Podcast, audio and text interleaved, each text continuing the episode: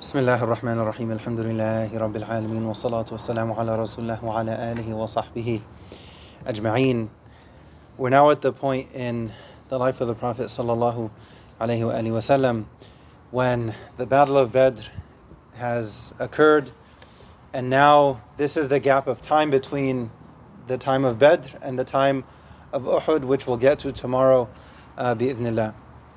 But what I want to focus on is the in when you look at the time of the preparation just prior to the Battle of Uhud, the Prophet does something very, uh, very interesting for all of us to, to take note within our families.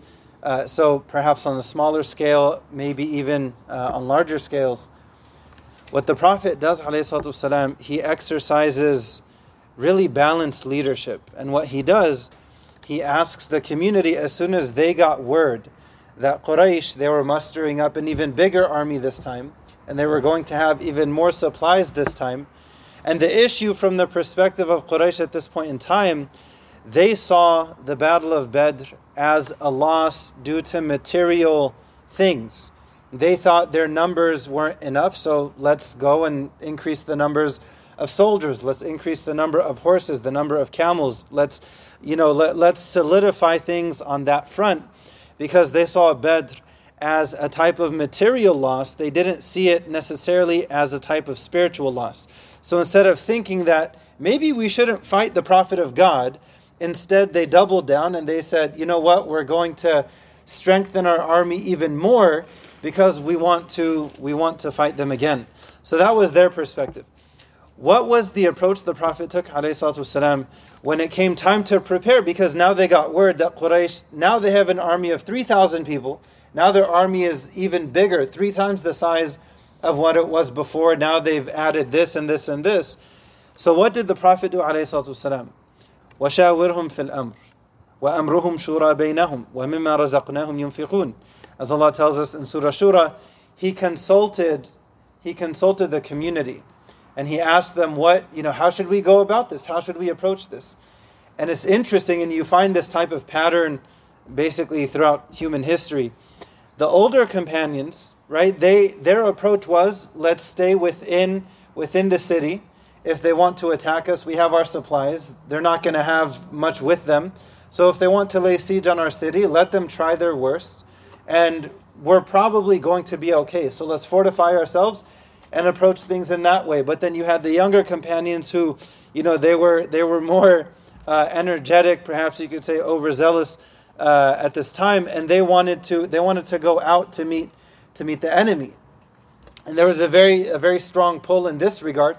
So the prophet agreed. Okay, this is this is what basically the majority want. This is what we're going to do Uh, so they, they discussed it among themselves and they decided that this is what we're going to do.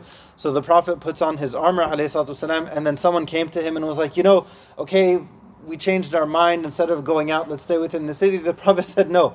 As soon as the Prophet of God puts on his armor to go out and fight, then he has to go out and fight. So we've already decided part A. Now we have to move on to part B. We're, we're not we're not negotiating that anymore. There was that time and that happened, but now we're going to to go out basically. So that was the that was this the stance they took. And I do want to tie this in with with what what we know ends up happening in the Battle of Uhud, and then afterwards, I want to mention an ayah today, even though we'll we'll spend a little bit more time on the battle itself tomorrow, inshallah. What what does Allah say after the battle? After whatever happened happened. Allah reminds the Prophet, and I want to mention it now before we actually get to the battle to connect the two. Before the battle, what was the process of the Prophet?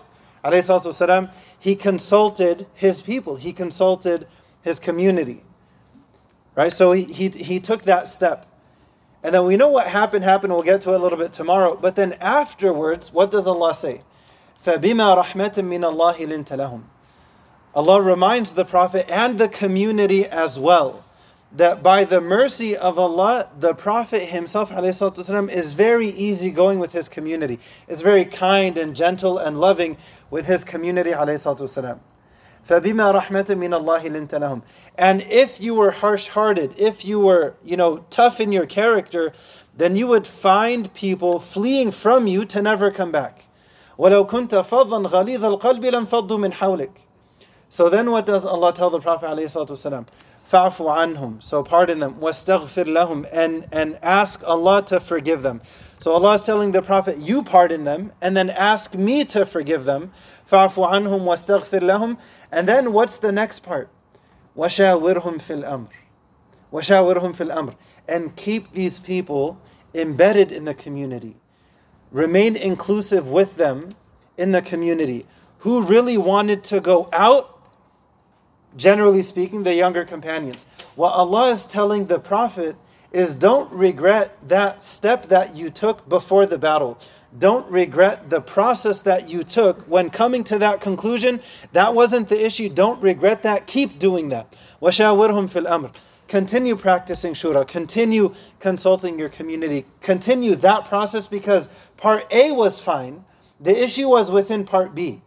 The issue was within part B. So afterwards, Allah is telling the Prophet to pardon them and then to ask Allah to forgive them and to continue to consult them. وَشَاوِرْهُمْ فِي الْأَمْرِ To continue to, to, to practice that process. فَإِذَا عَزَمْتَ فَتَوَكَّلْ عَلَى اللَّهِ Once you reach a decision and you're firm in that decision, then put your trust in Allah. Allah loves those. إِنَّ اللَّهَ يُحِبُّ الْمُتَوَكِّلِينَ Allah loves those who put their trust in Him. So the, the, the, the, the aspect of this that I just wanted to shed a little bit of light on, and I'll conclude inshallah, the process the Prophet took والسلام, in this specific situation was to consult his community and to ask them, what do you guys think we should do? There was opinion A, there was opinion B. They, they assessed it overall. And then the conclusion was to go out. And Allah is telling the Prophet afterwards, don't regret that. That was good. Continue doing that. Continue doing that.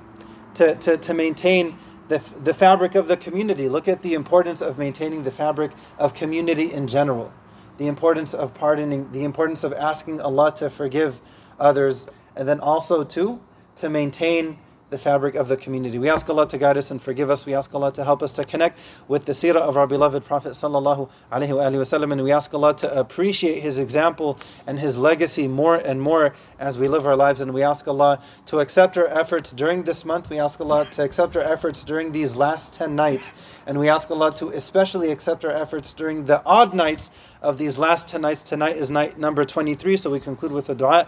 Allahumma innaka afun tuhibbul afu fa'fu anna. Oh Allah, you love to pardon. So please pardon us. We ask Allah to pardon each and every one of us. Amni Rabbil Alameen. Wa akhiru da'wana alhamdulillahi Rabbil Alameen.